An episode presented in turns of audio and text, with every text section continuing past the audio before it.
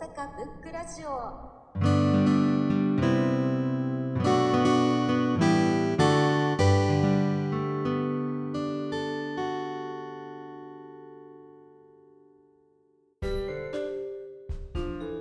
積み木のあ積み木の家という本です。作者は平田健也さんでイラストは加藤邦夫さんです。この本に出会ったきっかけは小学校の時に図書館に行ってこの積み木の家の表紙のイラストを見ておじいさんのお話で家のお話で面白そうだったので手に取ったのがきっかけでした。あらすじとしては海の上にポツンと一軒家がある。おじいさんはそんな家に住んでいて町が水没してしまうので新しい家をどんどん積み重ねて上にも積み重ねていってどんどん水没していってしまうっていうお家に住んでいてある時おじいさんがその大事なものを落としてしまってその海の下の方まで探しに行くっていう話なんですけどその下に降りていくにつれてその亡くなったおばあさんとの思い出の場所だったり景色っていうのがその家の環境がそのまま見えてくるっていうのがすごい懐かしさもありながら温かくって感動する物語だったのが印象に残っています。あなんか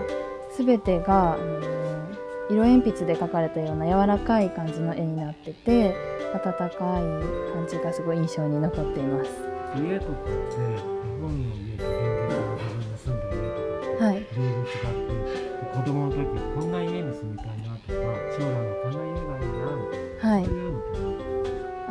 ーち赤ちゃん幼稚園の頃はアパートに住んでいて小学校にその時はやっぱり一軒家とかっていうのに憧れていて小学生からは一軒家に住むとまたこうアパートとかそういうのもいいなっていうのがあったりは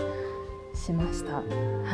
なんかこういうのがあると家っていいなとか私自身もあまり自分の部屋にこもるってことよりもリビングでみんなで集まってリビングにいるっていうことが多かったのでやっぱりそのリビングでの机を囲んでみんなでテレビ見たりしている時間とかそういう時間がすごくこの積み木の家にも家族みんなで集まってる時間っていうのがあってそういう時間はすごくいいなっていうふうに思います。なんかいろんな絵本とか印象的な家とかああ100階建ての家っていう絵本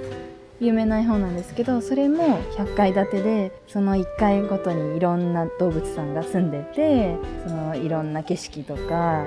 建物の家の中が見えてそれもすごく印象に残っていて好きな絵本です。はい